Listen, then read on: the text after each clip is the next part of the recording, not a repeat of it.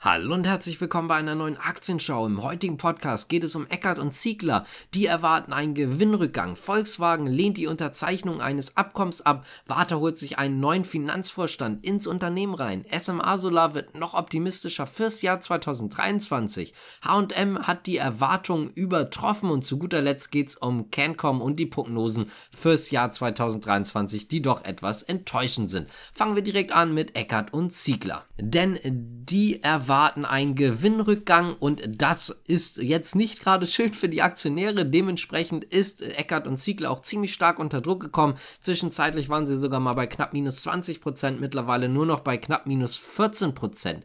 Der Überschuss im laufenden Jahr wird wegen Belastung, im Übrigen sind das höhere Kosten für die klinische Entwicklung, bei nur 25 Millionen Euro liegen. Im Vorjahreszeitraum, also im Jahr 2022, lag der Nettogewinn noch bei 29 1,3 Millionen Euro, aber auch da ist er schon um 15 Prozent gesunken. Das heißt also, insgesamt kann man wirklich nicht gerade zufrieden sein. Die, die, hohen Kosten belasten weiterhin und genau das ist der Grund, weswegen Eckert und Ziegler auch so unter Druck gekommen ist. Als nächstes springen wir mal zu Volkswagen, vor allen Dingen in dem Fall jetzt Volkswagen do Brasil, also die Tochter. Es geht hierbei um eine Anhörung zur möglichen Sklavenarbeit einer Amazonas-Farm eines Tochterunternehmens in den Jahren so 1970 bis 1980 und dort hat Volkswagen den Verhandlungstisch verlassen. Ganz kurz, es ist so, dass man Volkswagen im Prinzip vorwirft, dass sie von der Sklavenarbeit gewusst haben und das Ganze unterstützt haben und man wirft Volkswagen jetzt so eine Doppelmoral vor. Die Staatsanwaltschaft bedauert die Haltung von Volkswagen, die vor allen Dingen im Widerspruch zu dem Bekenntnis des Unternehmens liegt, die sagen, dass man zu dem Land und auch den Menschenrechten stehe. Man erwartet letztendlich ein, äh,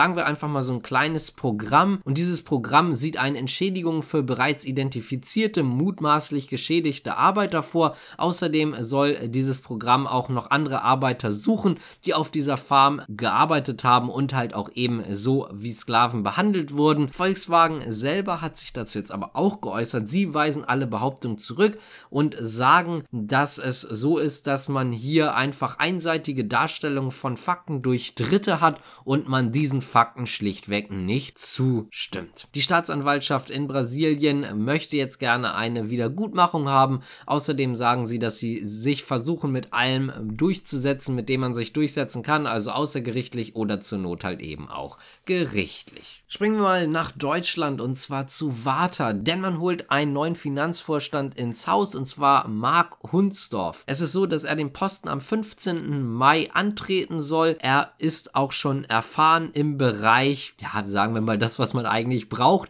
Restrukturierung und Sanierung. Er hat auch schon unter anderem beim Wohnwagenhersteller Knaus Tabbert gearbeitet und hat dort einfach schlichtweg eine langjährige Restrukturierungserfahrung. Eigentlich wollte man dort jemand anderes einsetzen und zwar Thomas obendrauf. Der wird das Unternehmen nach nur wenigen Wochen aber schon wieder verlassen. Aus persönlichen Gründen mehr wurde dazu nicht gesagt. Der Aufsichtsratschef und Mehrheitseigner Michael Theuner sagte im Übrigen, dass Hunsdorf sehr viel Erfahrung mitbringt im Bereich Sanierung und Restrukturierung und deswegen wird er dazu beitragen, Warta wieder auf den erfolgreichen Wachstumskurs zurückzuführen. SMA Solar konnte im Gegensatz zu vielen anderen heute mal sehr stark profitieren. Und zwar sind sie rund 13% im Plus. Die sind nämlich noch optimistischer fürs Jahr 2023 als bisher. Im Jahr 2023 soll der Umsatz nämlich zwischen 1,45 und 1,6 Milliarden Euro liegen. Vorher ist man zwischen 1,35 und 1,5 Milliarden Euro ausgegangen. Und das operative Ergebnis vor Zinsen, Steuern und Abschreibungen, also das EBITDA, soll auch höher liegen, als man bisher angenommen hatte.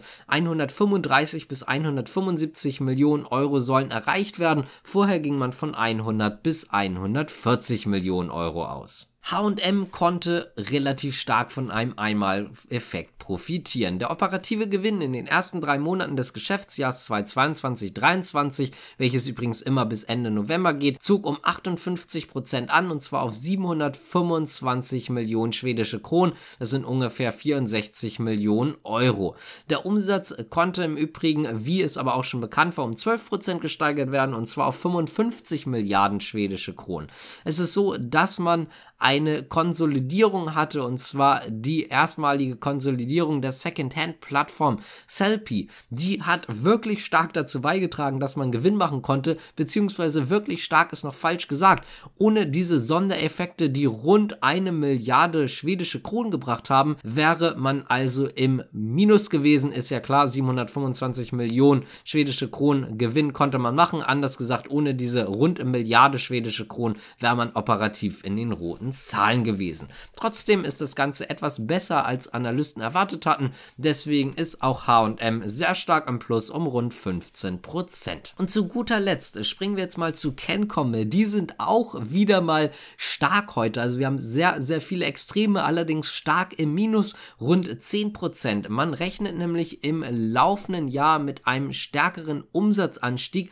Allerdings sind die Zahlen nicht gerade nach Vorstellung. Der Umsatz soll 2023 zwischen 2 und 7,5% ansteigen auf 1,32 bis 1,39 Milliarden Euro. Das EBITDA, also der Gewinn vor Zinsen, Steuern und Abschreibungen, soll auf 114 bis 124 Millionen Euro steigen, nachdem er im vergangenen Jahr um rund 14% auf 105 Millionen Euro gefallen ist. Das Problem ist einfach, dass die Analystenerwartungen im oberen Bereich der Spanne waren. Man sollte natürlich immer irgendwie, ja, sagen wir mal, die Spanne sollte so im Mittelpunkt da sein, wo die Analystenerwartungen sind, dass es so erwartet halt, sind sie aber nicht. Auch Jeffries hat sich dazu geäußert, das Ziel bleibt bei 44 Euro, auch die Einstufung bleibt bei bei. Da muss man natürlich sagen, Cancom ist aktuell auch durch das Minus von 10% bei nur noch in Anführungszeichen 28,60 Euro, zumindest ungefähr. Man rechnet im Jahr 2023 mit einer Erholung. Auf der anderen Seite, das, was ich eben auch schon angesprochen habe, ist der Mittelpunkt der Zielspanne einfach unter dem Marktkonsens. Beim operativen Ergebnis liegt er sogar rund 5% unter dem Marktkonsens, also einfach nicht wirklich stark. Wenn euch das Ganze gefallen hat, dann könnt ihr gerne abonnieren, liken, kommentieren, die Glocke drücken und so weiter und so fort. Würde uns auf jeden Fall freuen. Und damit sage ich danke fürs Zuschauen und Zuhören. Bis zum nächsten Mal. Ciao.